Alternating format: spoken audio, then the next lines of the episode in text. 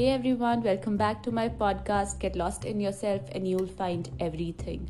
I'm your host Farheen Thanjal and you are listening to the sixth episode Don't Impose Your Will on the World. Instead, respond to the will of the world.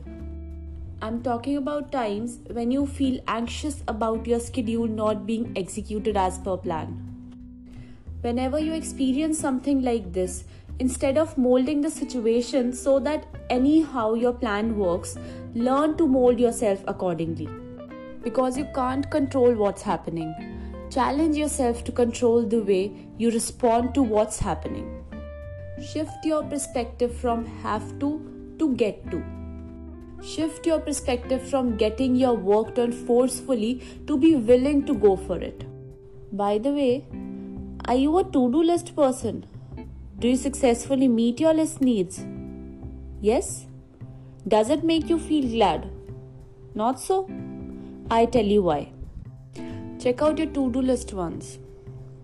Did you find each task in the list what you want to do, what you're excited to perform, what you expect satisfaction from once done, what you can't wait to get it started? Not every task is making you feel so. Am I right?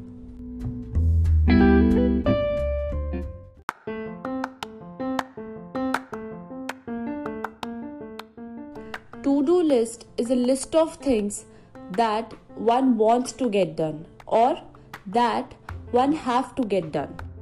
Here lies the problem. When want to do get mixed with have to do. When you interchange its usage, you confuse your conscience to whether want or get something.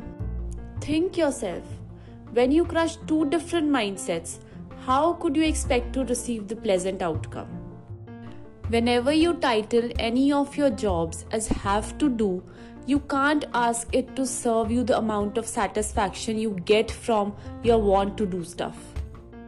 I'm not asking you to falsely compel your mindset to believe in what you don't want. I totally get it. Some tasks you have to do anyways. Isn't it better to get it done with some zeal? So, what to do now? Now, you need to look for your want in your have to stuff by building some excitement, looking for the purpose, creating the desired aura, and you are there, less obliged and more enthusiastic. Sending wanting vibes.